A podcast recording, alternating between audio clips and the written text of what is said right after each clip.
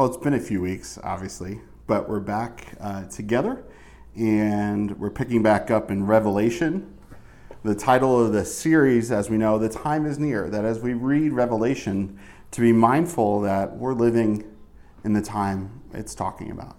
We're in the last days. We're not quite in uh, the tribulation period, but God has a word for the churches uh, right before all the judgment happens. And we're in that time. And we're about to get into chapters two and three which specifically are the words of Jesus to his church, to um, the seven lampstands, the seven factions of his church uh, that we'll look at uh, in the next couple of chapters. But as we remember, a lot of people tend to be afraid of this book because of its mystery, because of its judgment, and really kind of because of both, perhaps. Uh, some people are scared of the judgment and don't want to know about it. Some people try and dismiss it, and so they want to pay no mind to it. But the judgment is real. God is a just God, and in order for Him to be a just God, at some time judgment does have to happen. But if we do remember also what we read earlier in chapter 1, we read that there's a blessing to this book. There's a blessing if we read it simply, there's a blessing if we hear it and understand it as well. And more than that, if we keep the words of this book, if the words of this book stay in our heart and our mind, and in fact impact our lives and how we live, that there's a major blessing in that. And this book has been instrumental in bringing me back to the Lord and to the Lord in general. Um, but Revelation speaks of the judgment of the end, that these judgments are coming on the inhabitants of the earth, that we're talking about the final judgment for believers we'll see one day as well, uh, the condemnation of the enemy and the fallen angels, and the similar demise of those who follow them. So we're going to see at some point the judgment that comes on the earth to get people's attention and to bring judgment on sin and on the governments of the world, but also that there's going to be that final great white throne judgment where those who have followed Jesus are brought to a judgment of rewards, more like an Olympic ceremony, and those who have not followed him are brought to a judgment uh, more like at the end of a trial when your sentence is announced. Um, but with that, that God really desires no one go to hell. And I think that that is counterintuitive to what many people would think these days that God desires people to go to hell and that, oh, if you only choose Him, then He won't send you to go there. But that's not His heart. That we see that hell was created for Satan and the fallen angels, not for us. Satan, uh, his wish and desire is that we would go to hell with him. If he isn't totally convinced of his end yet, um, you know, his end is there. But if you do end up going there, and there's uh, deeper doctrine on hell that we can get into at some point, but it's because you chose it. It's because you decided that following Jesus, going after the God of love and receiving his love and forgiveness for you was not good, was not true, was not right, was somehow unjust, and that you were the, the master of your own destiny. That's true. You have free will. You are the master of your own destiny. You can choose to go to heaven and you can choose to go to hell. But there are conditions to living to both that one will get you to heaven and one will not. And it's not by works, it's by faith. But man, uh, like the half brother of Jesus said, show me your faith by your works, and I'll show you my works by my faith. But after all, revelation is not just revelation. The real title is the revelation of Jesus Christ. That the point of all this is to reveal truly who Jesus was. If we didn't get it when he first came, if we didn't get it in the other 65 books, we're supposed to get it now. It's the clearest picture yet of who he is and his ultimate authority. Maybe we dismiss creation as evolution. Maybe you dismiss Jesus as just another religious teacher. But in the light of Revelation, we have no other choice but to accept Jesus as God or to reject him. But what did Jesus do? What does this want ultimately to reveal to us besides that? That he died on the cross and that he rose again that we might be free from our sin and saved from the judgment. And like we mentioned earlier, that we would be rewarded with eternal life in heaven. That that's what God wants to reveal here. Ultimately, the judgment is revealed, what's going to happen is revealed, but that's not the point of revelation. The point of revelation is that we might be woken from our sleep and slumber and brought into heaven with him and be free from the judgment to come. It's a warning, like we talked about in another message. Like before the United States bombs a country, they send out leaflets to say, Watch out, we're going to bomb you tomorrow. because we want to save the, the innocent people, but unfortunately, it also warns the wicked. And God is doing them both here. He wants to warn the righteous and warn the wicked of the times to come. And again, there will be hard things in this book, both to understand and also to accept. And these things are about God, about the church, like we're about to look at in the next two chapters, about the world, about the time we live in, about the end. A lot of people have different ideas about the end. The Mayans thought the end was coming seven years ago, and it didn't happen. About what comes next after our time in this life, after even just uh, this period of history that we're in, but also in eternity. And what even happens after this creation is done away with. And also about our own responsibility and destiny. These things might be hard to stomach hard to swallow, bitter in our mouth and in our stomach, or maybe even sweet in our mouth and bitter in our stomach, like John says about the scroll. But again, today and for the next few studies, we're going to be looking at the church and the words specifically of Jesus to his church. We remember, this is John's vision that when he was spending time with the Lord on Sunday, he heard a loud voice behind him and he turned around and he had this vision of Jesus in glory. And he walked amongst these seven lampstands and he had seven stars in his hand. And these seven lampstands, it's confusing, but a couple verses later, Jesus tells them what it is that these are the seven churches. And in fact, these tend to be specific churches in their very day. These were specific cities that existed that we'll see. There were also specific church ages throughout history. That throughout history, there have been uh, there's some uh, differences on how they lay them out on what years we kind of pick because there's no specific rule book. It's only something that you can perhaps scholarly decide to look at and make judgments on. But that throughout history, there have been different church ages, almost as if different dynasties of the church, so to speak. And also, I believe it can speak about seven types of congregations. That even in the church today, your church might be more like the church we see today, the Ephesian church. Maybe it's more like the Smyrna church. You know, Smyrna is a persecuted church. I would say that the true church in China probably aligns very much so with the church in Smyrna. And not to say that other churches don't align there as well, but a church that is heavily persecuted like that, um, you know, it's something we're not really too familiar with quite yet here in America. But the seven stars were the seven leaders of the churches, uh, the seven messengers, the seven angels. The word angel is a word for messenger. I don't believe it, it means that there's a that this message is to, so to speak, a heavenly creature that is over every congregation, that the message to them, and then the angel speaks to the person. No, that's that's cultic. We get our word from the Holy Spirit and from the Word of God. And not to say that there might not be specific angels assigned to even specific congregations, but this message to the messenger is to the head, to the lead pastor, to the, the leadership of the church, both in history, both specifically, and even to today. Um, but what's interesting is we'll see, as we're only going to cover seven verses here today because the intro is quite long. But that there are different uh, facets and different personalities. Um, I'm sorry, I jumped ahead. That we're going to see that uh, the lampstands have no guarantee. And that's interesting. You would think that these lampstands are permanent, that once it's a lampstand, it's permanent. But as Jesus walks through, he says, Watch out. I might have to remove your lampstand. That we have as believers, really more as a church itself, you know, I, don't want to confuse the idea of uh, once saved, always saved, or losing your salvation. I don't want to get that in there, but Jesus is kind of saying that, hey, if the church as a body of Jesus is not living, it's going to be removed. And these seven church ages, some of them overlap, some of them end, uh, perhaps some continue to the end. As we get into it, I'm not going to necessarily say one way or the other, but some may go on past the rapture. I don't know. Um, you know, again, if it's they claim to be a church, but they're not really the church. They claim to be Christians, but they're not really in a relationship with the Lord. Of course, they're going to be here after that, uh, assuming you even buy the, the argument of the rapture. And we'll get into that uh, a little bit later because there are different views, and I do want to uh, expound on them a little bit more at a different time. But churches throughout history and churches even today have different facets, uh, personalities in and of themselves. Uh, we went to a couple weeks, two weeks ago, uh, Thanksgiving community service, which was great. It was with a bunch of different uh, churches and denominations in the area.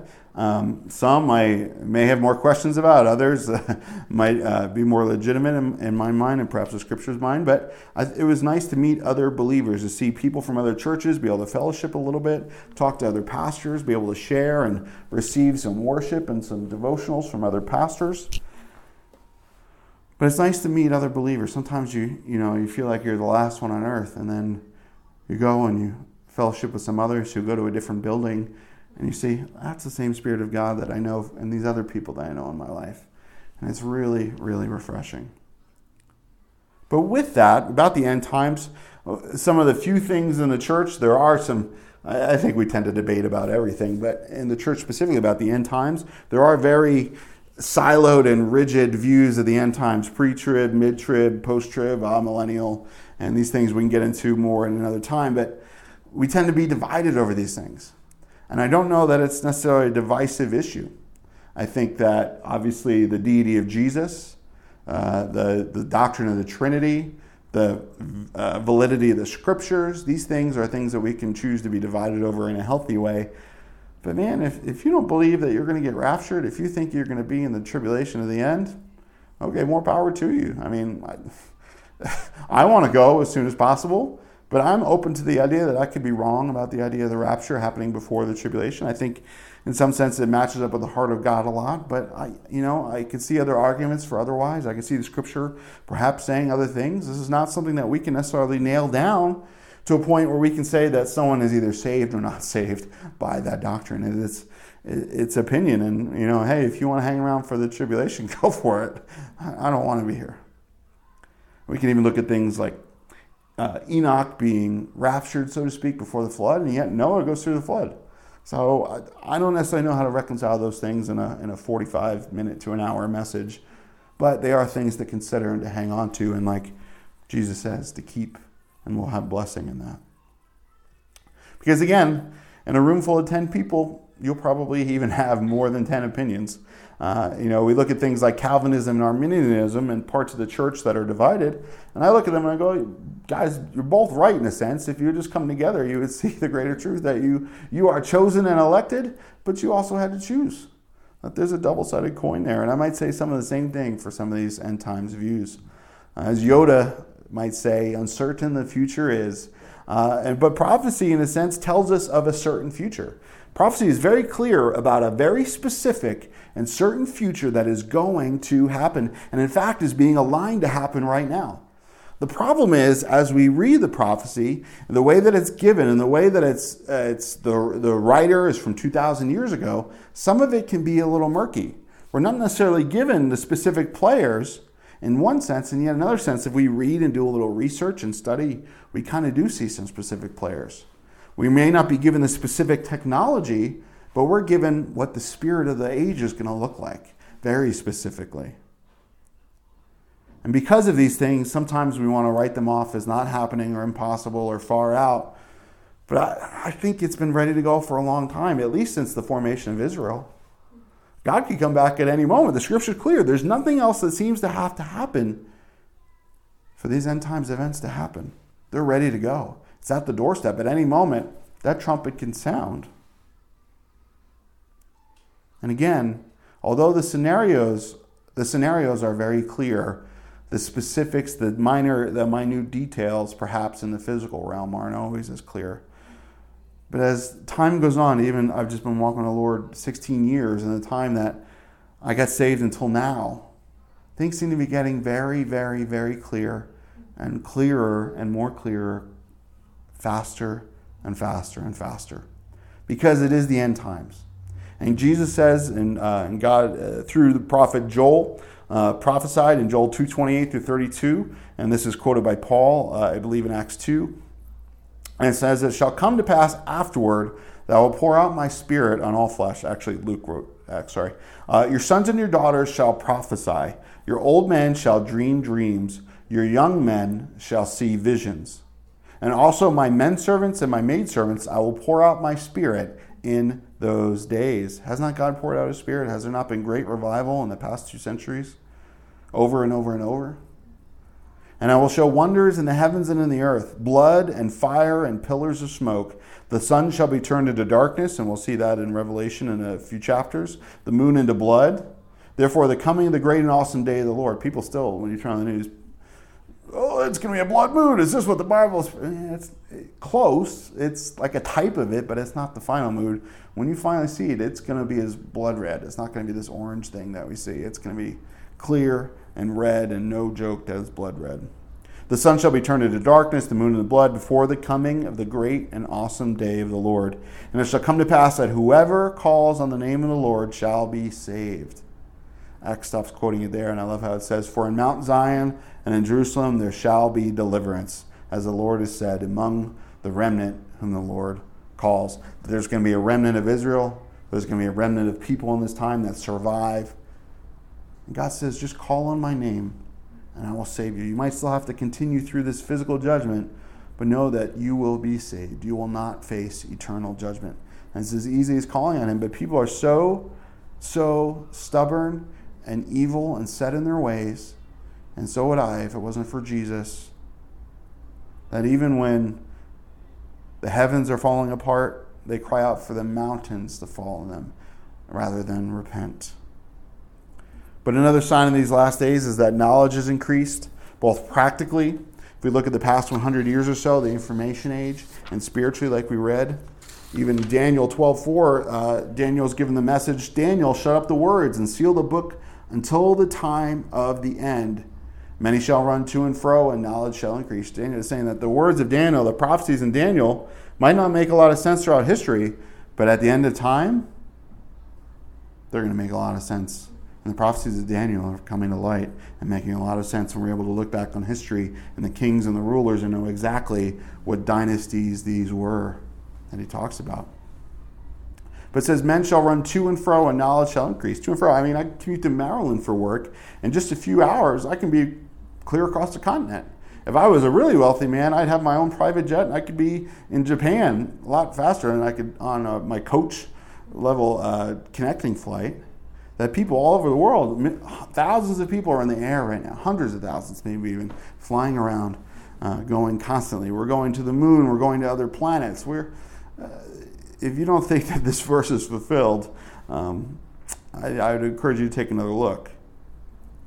And also, the way the world stage is getting set up, it seems pretty clear how this end time is going to play out at any moment. Again, things could change, but I do believe that the world is preparing for itself. It seems obvious. Almost, you know, you say believe, and it's almost like there's some doubt, but I think it's kind of obvious.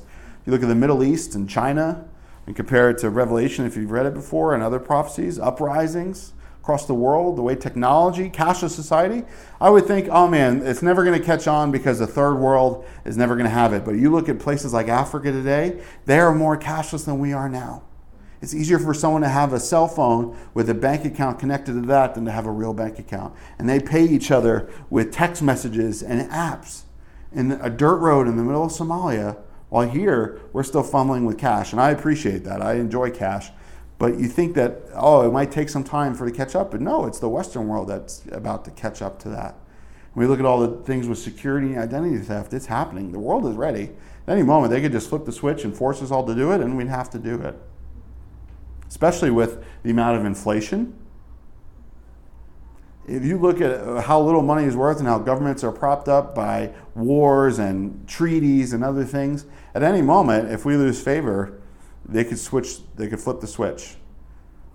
In fact, even they do that in third world countries when they're uh, just to try and this president of uh, Somaliland flipped the switch and said uh, overnight that their money was worth more. to try and um, you know boost his popularity. Morality has flopped. We look at UFOs.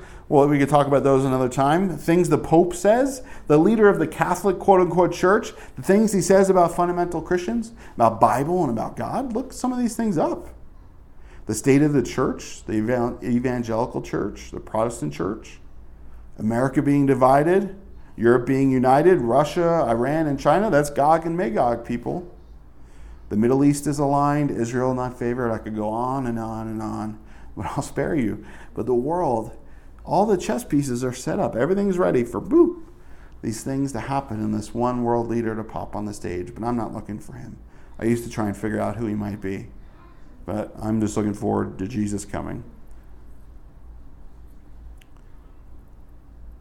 But the world's going to be on fire. And perhaps your life is on fire.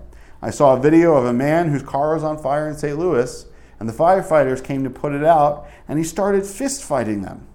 And they tackled him to the ground, and they just tried to let him up, like, hey, look, like, we're here to help you. And he gets up and starts fighting again, and they have to tackle him again. I think sometimes, man, when our life's on fire, God comes to try and put that fire out, and we fight him. And that's what we're going to see in these last days that the world is on fire, and God says, I can put this out if you just say the word. And instead, we pick up arms to fight him and be ready to fight him when he comes. But the world is not going to have another flood. As much as the UN and the world would say that there's global warming, they're, they're not afraid of the warmth. They're afraid of the warmth going to melt the ice caps and flood the world and change the environment. But we know that we have seasons of seasons, that the world goes through times when it gets warmer and cooler, even in the midst of a couple of decades. And we look at this little girl who's propped up. You think any of this little girl's words are no? own? No, that she's a funnel for an agenda. She's being used.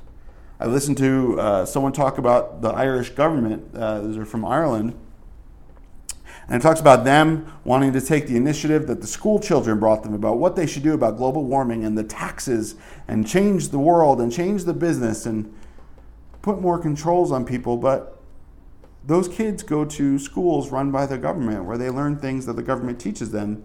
So, how noble is it to listen to children? And are we in a state where we as adults are going to take advice from angry kids? If I took advice from my children all the time, as much as they cry and whine or want it, it wouldn't be good for them and it wouldn't be good for us. Something's fishy there. And it's going to get much, much hotter, but not from our carbon emissions, but because of the judgment of sin. The world is broken and it's going to be broken even further in judgment. And the sun's going to get hotter. And it's all going to happen at, at God's command that God is going to allow these things to happen by the trumpet's command, and there's nothing we can do to stop that. No amount of stopping plastic straws, even look into that. Look at where most of the world's plastic pollution comes from. Comes from China and Africa and the rivers over there where they don't care. You think that a few plastic straws is going to change it? You're kidding yourself. But there's nothing we can do to stop God's judgment coming. But there's one thing we can do, and that is to repent we can be counted free of the judgment of God because of the judgment he already put on Jesus. That creation and ultimately humankind, in the beginning, from the beginning, was meant to reveal Jesus. We were meant to revel in his love and have our relationship known to him. But all that was broken, as we saw in our study in Genesis. We broke that. Sin broke that. The world has been broken since.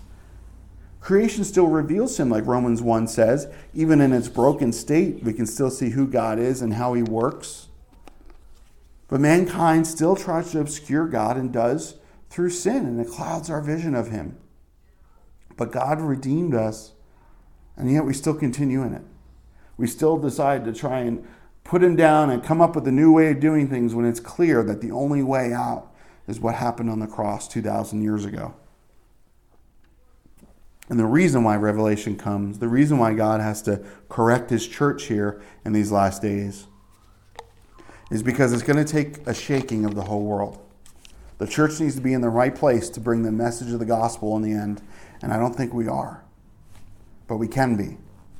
The fabric of creation and reality itself, and the destruction of its governments, of its systems, of actual mountains, of people eh, of people unwilling to repent. These are the things that have to happen to try and wake us up because we are so hardened to the truth of God. We are so set in our ways and our sin that God has to come around and so to speak try and smack us in the face to wake us up because we are so deceived. In 1 Peter 4 15 through 19, he says, But let none of you suffer as a murderer, a thief, an evildoer, or as a busybody in other people's matters. Yet if anyone suffers as a Christian, let him not be ashamed, but let him glorify God in this matter. That he says that Christians, we're going to suffer, and if we've suffered, do it for the right thing. In verse 17, for the time has come for judgment to begin at the house of God. And if it begins with us first, what will be the end of those who do not obey the gospel of God? Now, if the righteous one is scarcely saved, where will the ungodly and the sinner appear? Therefore, let those who suffer according to the will of God commit their souls to Him in doing good as to a faithful Creator. Peter says that even the church is going to suffer tribulation and judgment, and even those who the world might look on and think are righteous or in this day and age unrighteous, that the people who follow God are only saved because of God. They're not saved because of their good people. That even if they're scarcely saved, even the most righteous person you can think of barely makes it to heaven because of the blood of Jesus. What hope do everybody else have without it? And Revelation, this book that's largely filled with judgment on earth, you know, only 20% is given to this message to the church, and that's by chapter numbers, not by verse numbers. That this judgment that comes on the earth begins with the judgment of God's church, at least those who had claimed to be His, at least those who at one time had a lampstand in heaven. And what kind of church do you go to? And what does your church desire to be? What do its actions, its beliefs, its words, its faith show it to be? And really, that's an outflowing of who its people are. So, what kind of Christian are you and I?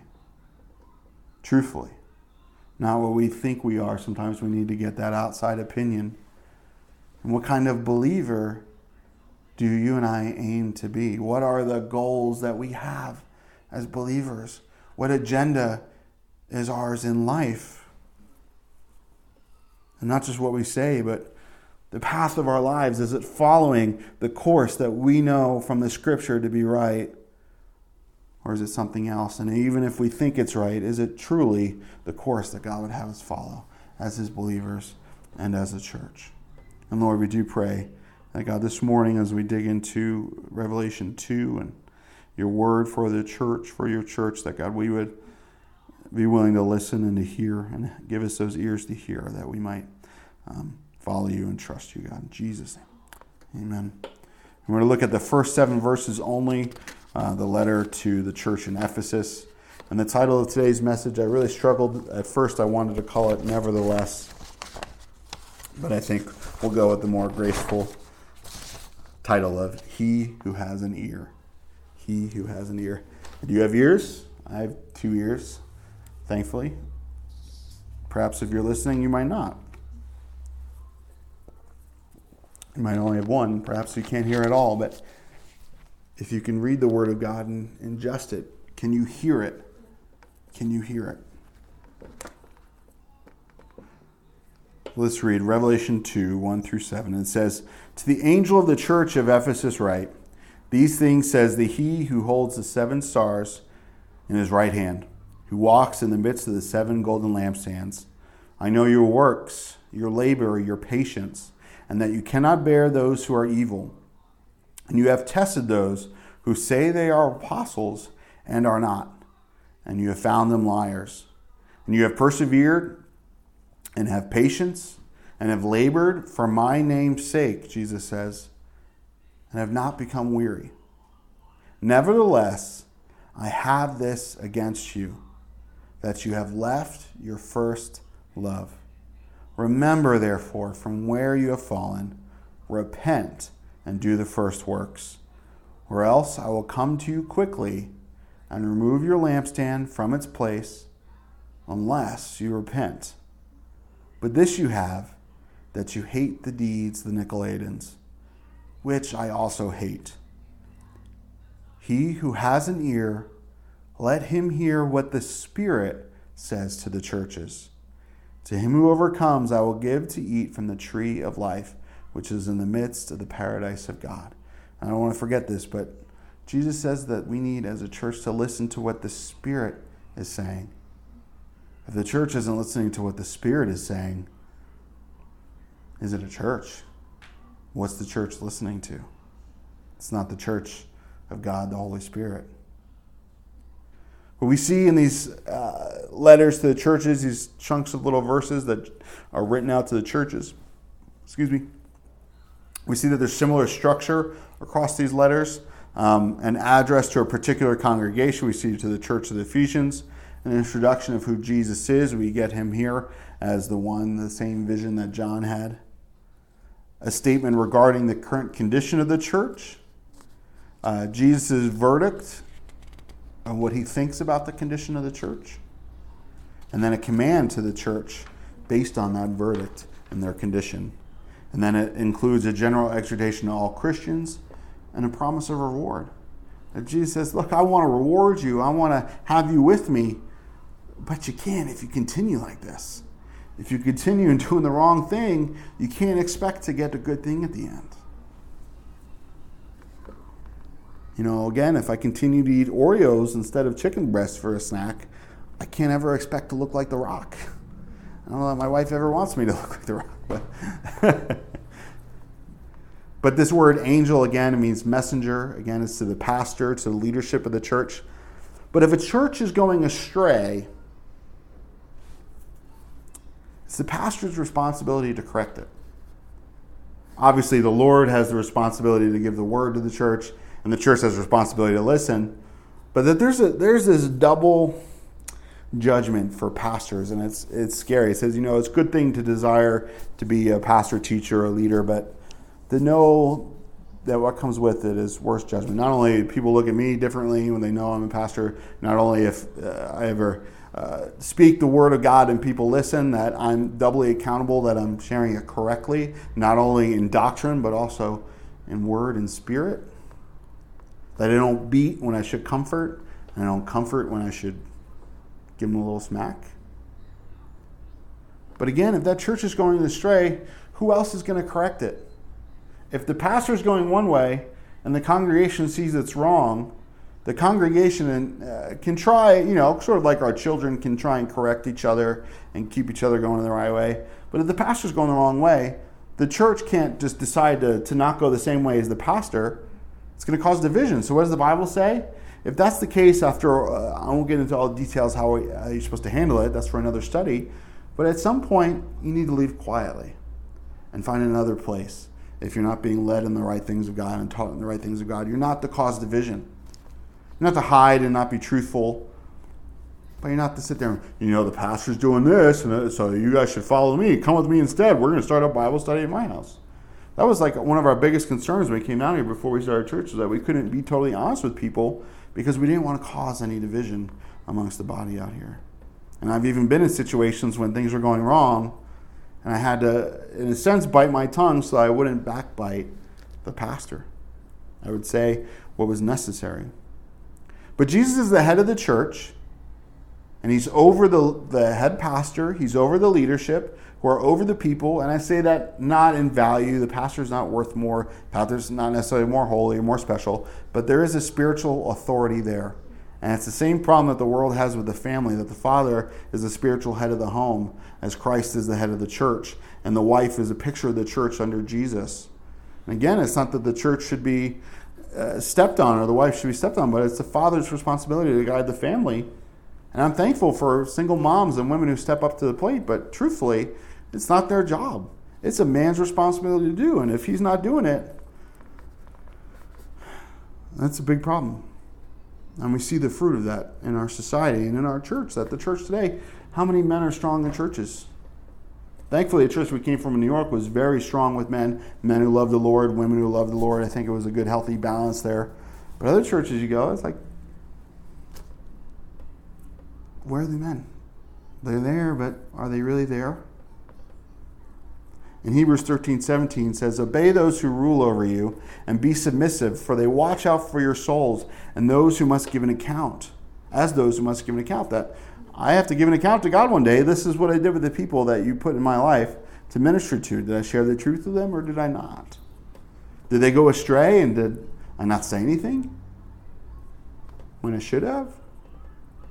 And the verse goes on, it says, Let them do so with joy and not with grief for that would be unprofitable for you. The writer of Hebrews says, be good to your pastor, be good to your leadership, not butter them up and suck up to them and bribe them, but why should they be grieved watching out for you? Why are you going to be a bad kid? Be a good kid. It's bad for you if, if, if they have grief. If, if, if they don't have grief, if uh, I could think to the youth group, kids who might give me grief, I still love them, I want to be around, but I couldn't bless them the same way I could bless other kids. I couldn't give them the same opportunities that other kids, and the Lord certainly didn't. Man, this would be so much better for them if they just behaved and listened. I say it to my kids all the time. You know, like, look, like, is this fun? Do you like getting in trouble? Is it fun to be in timeout? Is it fun to lose your privileges to do things? No. Then why do you do it? If you didn't do it, you, I could bless you. We could be out going for ice cream right now, but instead you're in timeout. That's the same thing. Bless those in leadership, even if they say things to you that are hard spiritually. But a church reflects its leadership. The attitudes, the beliefs, the actions, even the dress of the senior pastor or the leadership is reflected among the body. I have never seen more people wearing Harley Davidson shirts, even when I drove through uh, South Dakota and Sturgis, than I did at the church in New York because the senior pastor loved Harley shirts. I love my flannel. He loved his Harley shirts. And everyone had Harley shirts, even people who had never had a motorcycle. People come in with leather jackets. He drove in in a Prius. It's because they loved their pastor and they began to reflect him. And that can be a good thing because we're supposed to imitate them as they imitate Christ, right? And follow them as they follow the Lord. But I think it can also be a bad thing because people can watch a pastor, and if pastor watches a G movie, maybe they think they can watch a PG movie. Oh, pastor watches that, so what I'm watching now totally isn't bad. And that's a tough one. I like my movies. So I'm never going to invite anybody over to see my collection. but sincerely, the church in Ephesus was a famous city in the ancient world. Uh, I taught through Ephesus at youth group a long time ago. It's a great book. It's a message largely of grace, but uh, it was a large city. It was a famous city and had an equally famous church. Think of it as a mega church in Ephesus. Uh, Paul ministered there. Uh, Aquila and Priscilla, Apollos, these people we see in Acts. Uh, Timothy was the pastor there for a while. Um, uh, apparently, Apostle John also ministered there. But the city was also known for uh, the temple to Diana. She was apparently a fertility goddess worshipped with immoral sexual activity. And this uh, temple was so big, it was regarded as one of the, the, seven wonders of the world at that time. But I do remember from my studies today that there was a lot of witchcraft there and that even that some of these uh, priestesses, these virgins to Diana, these prostitutes, would even find their, their ways into different cave systems, and that apparently even the temple might have been built on this system where even gases would come out of the rocks or the air or something, and they would get high and worship and have these demonic visions. And this is the city of Ephesus. And to this church that lives in this famous city, Jesus introduces himself specifically. This is for me, guys. And maybe you're not listening to the pastor. Listen to the Word of God. Listen to Jesus. Even if you don't listen to me, listen to what Revelation says. He talks about these golden lampstands. These are obviously the churches, but these are God's churches. They're supposed to reflect God. This gold is a symbol of deity. And to this church here, there's good things so Jesus says, I know your works, and this word means business, employment, their acts, their deeds, the things in which they are occupied. So I wonder, what is the occupation of your church? Is it preaching the word of God? Is it loving the lost? Is it have opportunities for giving and for fellowship? What's the point of the church? Is it just a club? Is it just to get together? Is it just a family? Good things. But is that really what the church is built on? says, I know your labor, your intense labor, trouble with sorrow, even being beaten for it. Think about these people living in this uh, drug filled idolatry, witchcraft city that's a big major city. Think about that. The things that they must face there. But that they continue the work despite it being hard. Like Galatians 6 9 says, Do not grow weary in doing good. Jesus says that they have patience. That's a good thing. It's uh, love is patient, right? says that they cannot bear those who are evil, that they don't hold up those who are evil, that they live in an evil city and they can't stand it. They can't stand the evil and the wickedness that they see all around them every day. They can't stand the things that the people do and the evil people who uh, prop them up. And I think it's like probably most of us when we turn on the TV or we listen to uh, what is being propped up as law. But they don't make excuses or endorse the things of evil. And is this the church today in America? Does the church in America, does your church or my church make allegiances and stand up with things that aren't so righteous? Or even worse, things that are downright evil? I was uh, watching, uh, uh it's a video, but I kind of listened to it like a podcast.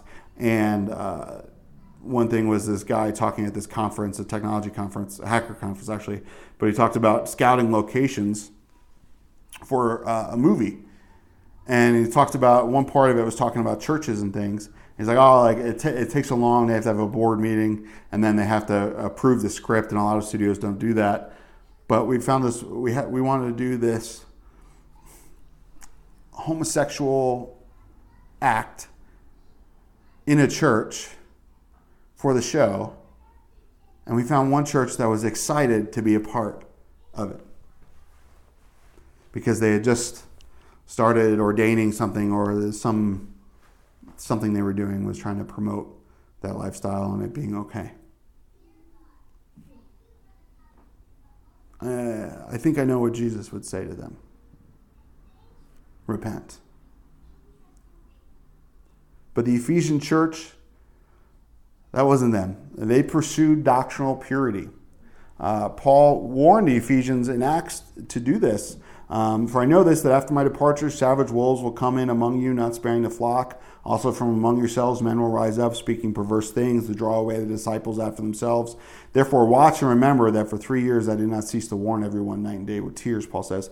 But that they paid attention to this. They wanted to make sure that their doctrine was correct. That when they read the Bible and they taught the Bible, it was correct. And I can think of the, like of the church that we came out of, out of Calvary, that they were always concerned about the doctrine being correct. And I think that that was fantastic. And I want to be the same way. I want to make sure that my doctrine is correct. And then when I do preach, I'm not preaching just my opinion, but what the scripture says. And if I give my opinion, I'm not so beholden to it that I'm going to cast someone out who doesn't believe the same exact thing I do about the non essentials. But said that this church also tested false apostles, that Jesus commended them on this. And man, if only more people today would test the message and those who preach that message to them, like those on TV, those in megachurches, those who write books, just to see if that message is true. Be a Berean. Check the scriptures. Is it true? Don't just take it because they have a big church sign behind them, because they have 2,000 people that go to, or 10,000 people, whatever it is, it doesn't necessarily mean they're right. People follow people off the edge of a cliff all day long.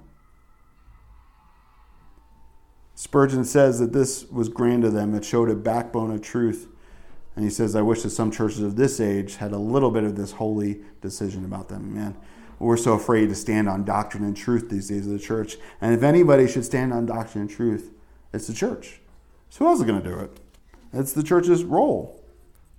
So Jesus says that they've persevered and have patience, that they continue on, they hang on despite it being hard. And he even says that they've labored and not grown weary. Again, it's a commendation for their obedience. And that they're not weary in doing good, that they're going to keep doing good until there's no more good to be done. But they did all this, all these great things, all these things we would look at it, oh, this church is healthy. It's doing a lot of good things. It continues to do a lot of things. It faces persecution. It doesn't like evil things. It stands up against wrong doctrines. Uh, it makes sure that its doctrine is correct. It tests people who claim to be uh, preaching the truth and finds them either to be true or not. And they keep going on. That the church isn't right. Jesus says, I'm going to remove your lampstand if you don't repent. Wow. That this church, doing all these great things, has this wonderful appearance in this mega city, is known around the world, and yet Jesus says you've left your first love. That all these things don't matter. Like Paul says, there's a clanging cymbal, a resounding brass, but it has not love. That they can be so right about so many things and live so rightly and do so many righteous things, and yet they've lost God. They don't have love. Somehow they've left the love for Jesus, that even hanging tightly onto doing the right thing and not being a part of evil, somehow in doing that, they've stopped loving Jesus. They're so busy about doing other things, about laboring, even testing other people who claim to be Christians, that they've forgotten what it's like to love. And haven't we seen that? People think that their gift is, uh, what's the word? Um, not complaining, criticism.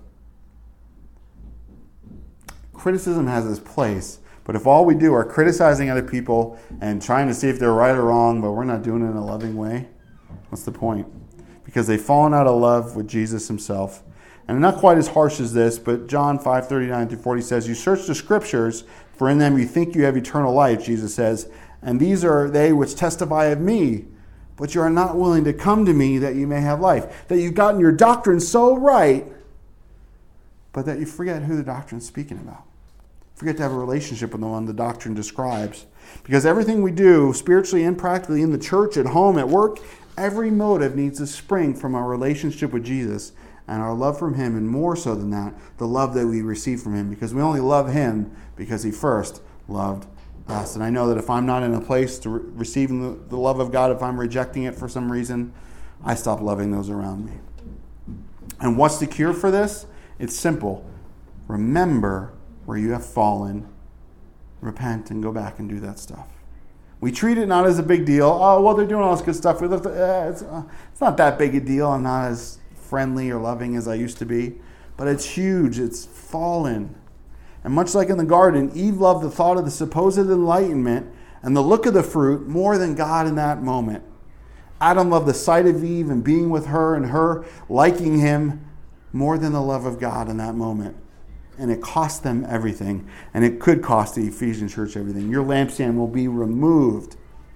My light, my spirit will be gone from you if you don't repent. I can't, Jesus says, I can't dwell in this. I can't live in this. I can't inhabit this because it's not love. And what does the Bible says? That God is love. To remember what it was like in those early days, what do we have to do? We have to stop and remember not look on our current accomplishments, but look back in the past and say, what was our life like when we first came to Jesus? What was our church like when we were just about the things of Jesus? Remember the early days. For me, getting saved personally, and the church that I went to were very, the church was very young when I got saved and became part of it, so they both went hand in hand. The early days of me staying up late and worshiping all night with my Discman and you know, going to the church and there was fellowship and evangelism. We'd all be at each other's houses every day. And it wasn't about who was in what position and doing what. It was about coming together, hearing the word of God and worshiping. And there wasn't division, there was unity. And it didn't matter. We all shared things. And it wasn't like we were socialist and failed, but it's like, man, if you needed help, if you needed a plane ticket, if you needed a place to sleep, if you needed a place to hang out, if you were lonely, if you were sad, if you were happy, if you, we just wanted to be together as a family. And it's sad. I just read the other day that it's uh, most people over the holidays don't make it longer than four hours with their family. And I know my family is a lot like that, uh, my side of the family. But man, I, I hope, you know, I, I think about all the time my kids and how good we all get along now. And I, I'm always constantly kind of weighing our conversations and how open they are or not. As I never want them to be closed. I never want them to go down the path to the point where we've left, left our first love of daddy and mommy and our children and each other. But this church has done that. But they can get back. It's really simple to get back. Just takes repentance. It's all it takes to get back to Jesus. It's all it takes to get back to the love of God and love of others. It's just a simple two second act of repenting. God, you're absolutely right. I'm wrong. I've remembered, I thought about it, and I'm not the way I used to be. I had way more of your love in the past. I love others way more. Please forgive me. Make it right. And right there, it's already started on the right path. It may take a while for those waves to spread out. That's the right path. Because it's not simply just going back and doing the same things again. It's not simply me just putting on worship music at night or inviting people over for lunch or whatever it is. Because if it doesn't have love, it's, it's no different. And the only way that love is going to come back if that repentance starts in the heart, in the soul, in the spirit, because that's where the love can flow from. Because if there's no repentance, you, you can't make, love doesn't make, works don't make love. But even if we don't feel that love, we need to continue in those works. And those works don't mean anything without faith. Because the one who walks amongst the lampstand before those works and see those works, they need to be done in the right way.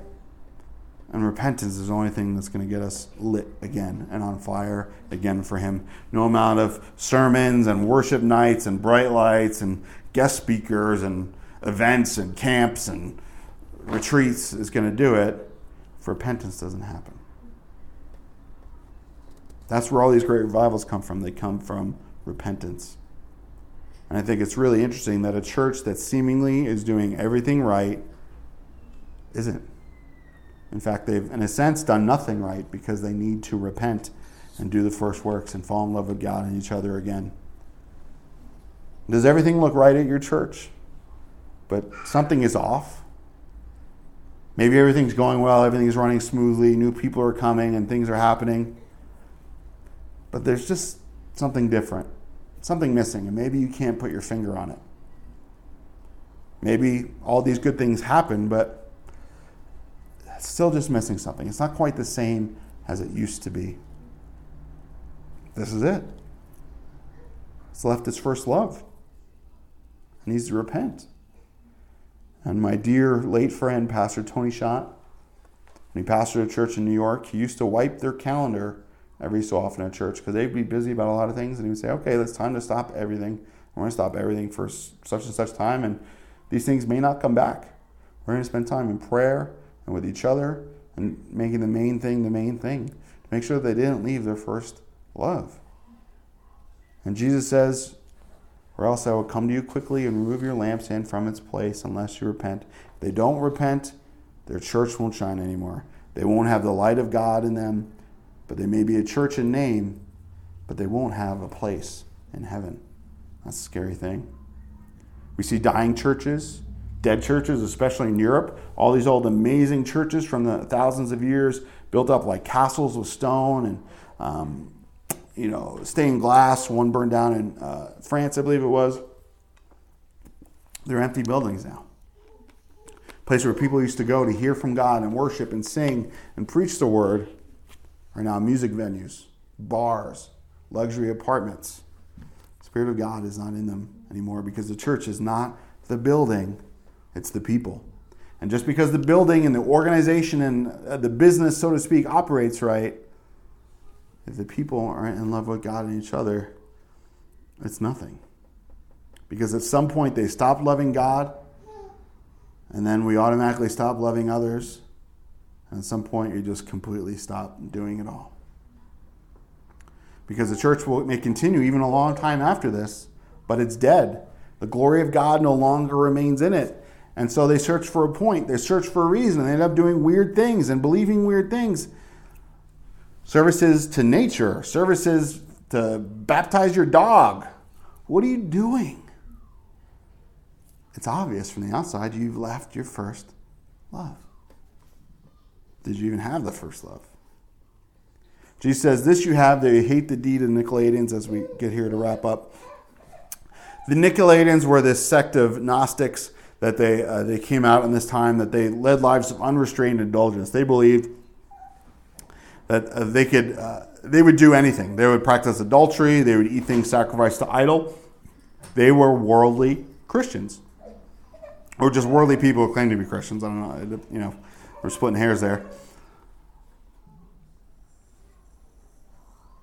But uh, they, basically, they departed from correct doctrine. Uh, the commentary says and they were in the habit of indifference to both life and food that they lived in their culture they would eat they would drink and they said basically that uh, you know the things you do in the flesh have no impact on the spirit.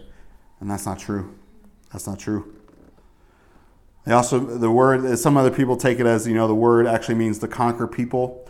But we see that uh, you know that these people also set up apostolic authority uh, that they set up hierarchies that separated the clergy from the laity uh, that the uh, Nicolaitans had these aspects that they were idolatrous, immoral, presumptuous, hierarchical. They had hidden mysteries all in their system of worship. And do we not see churches or whole quote unquote churches that operate in these ways today? And it's not it. I'm not your gateway to God. I'm just here to teach you and hopefully lead you to a relationship with God that in the same way that I go to Him, I want you to go to Him.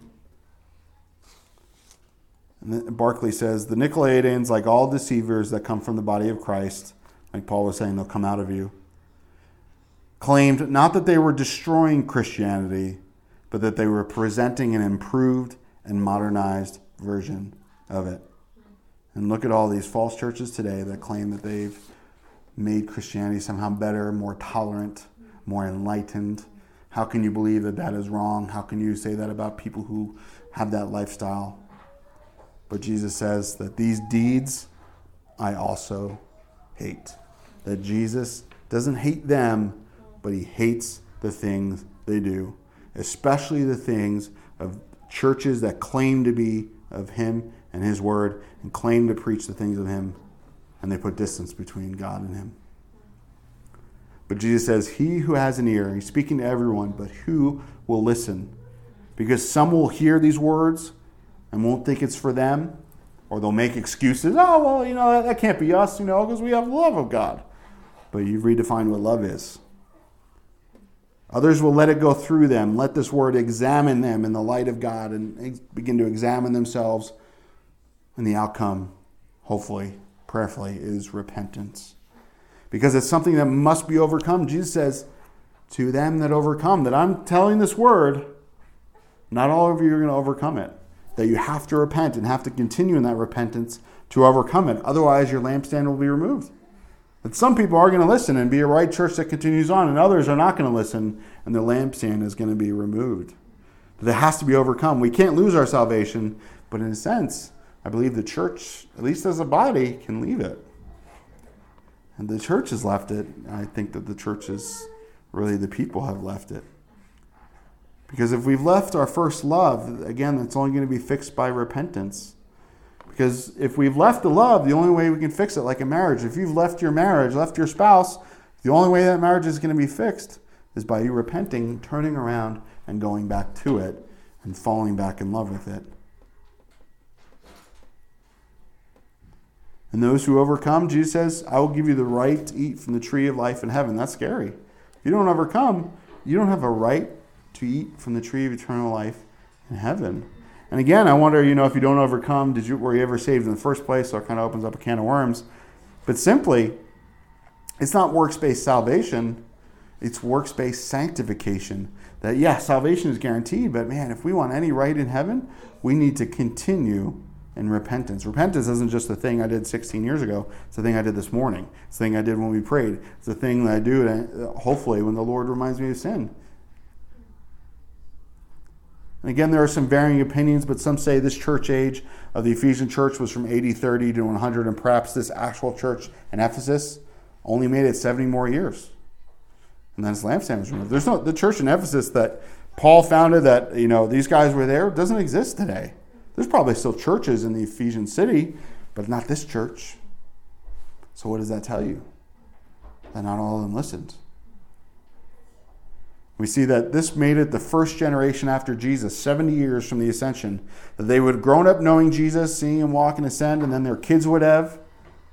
But after that, things changed.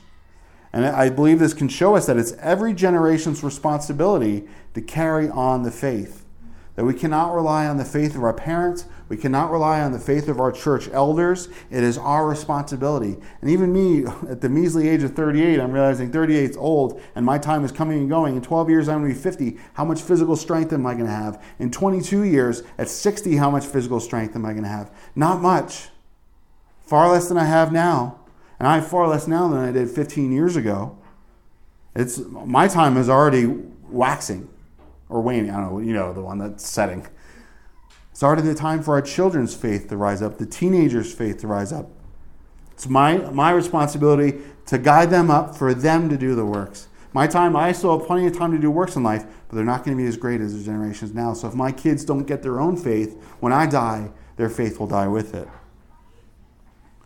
And what opportunity are given? Are they given opportunity to love Jesus? Or are they turned off by the church, turned away by their parents, because the church, its leadership, their parents have left their first love and are too concerned about works, appearances, who is right and who is wrong, then they'll love their children to Jesus. Then they'll love them like Jesus does. So, he who has an ear, let him or her hear what the Spirit says to the churches. God, we want to repent of everything that we've left our first love. God, because you tell us that. We don't want our lampstand removed. We want it to glow brightly that the world might see you, that our children might see you, that even if you don't come back for a hundred or a thousand years, I don't think that's possible, but if, even if you don't, that our children our grandchildren, our great grandchildren would have faith and their light would not go out. So, God, let that be by your Spirit. Let us listen to your Spirit, especially those of us who are in leadership, who are pastors, who are teachers, that we would hold fast the doctrine. That, God, the church that are doing the right things would continue in the right things and yet still repent and keep their first love. Bless the church in, in this area that they would always be following you and be listening to your Spirit, God. We trust you in Jesus' name. Come soon, we pray. Amen. There is a vineyard of the Lord. There is a vineyard for us all. With all our troubles left behind the door, we drink first light until the door.